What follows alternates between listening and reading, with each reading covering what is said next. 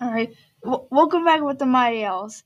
Here once again with uh, Faith, uh, t- Martin Luther King Jr., the man who helped lives and helped make equal rights for everyone. Even made multiple speeches sh- showing how he felt and wanted things to change. Even with all his speeches and changing everything, he also had his one quote that no one really talks about.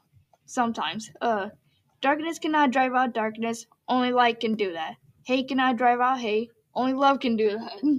Uh, uh, the meaning? Well, love and hate.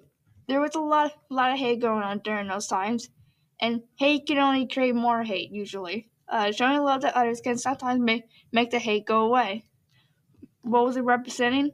Darkness was, you know, representing hate, and light was representing love. Uh, why do you say that quote? Maybe to show how hate can take a, can take control of your life. If you give the hate back, it will always come back.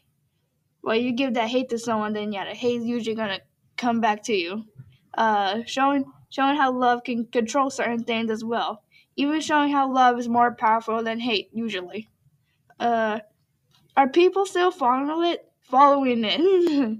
uh, sometimes. Some people show love to pe- some some others, and some fights can can quickly make up. There's still a lot to show hate though. Make others feel worried about themselves. There's even some argue, arguments back and forth usually, and sometimes even leads to injuries. Just not much people actually showing love like they're supposed to usually. Uh, is it still an inspiration to some people? Yes, absolutely.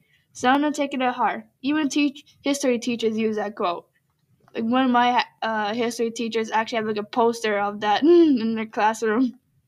Uh, we talked about why Martin Luther King probably made the quote and showed it if some others actually follow that quote to heart nowadays, and even showing the people that are more likely to keep it to heart. We even showed what some part of the quote represented. Uh, I guess it's a small challenge, not really.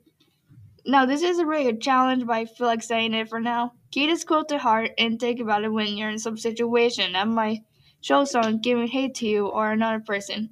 It, it might seem weird, but it'll be more it'll more likely help. Just try to show some love to that person if you think they actually need it or not. Uh, and that's all I have for today. Faith Harris uh, off with the Mighty Owls.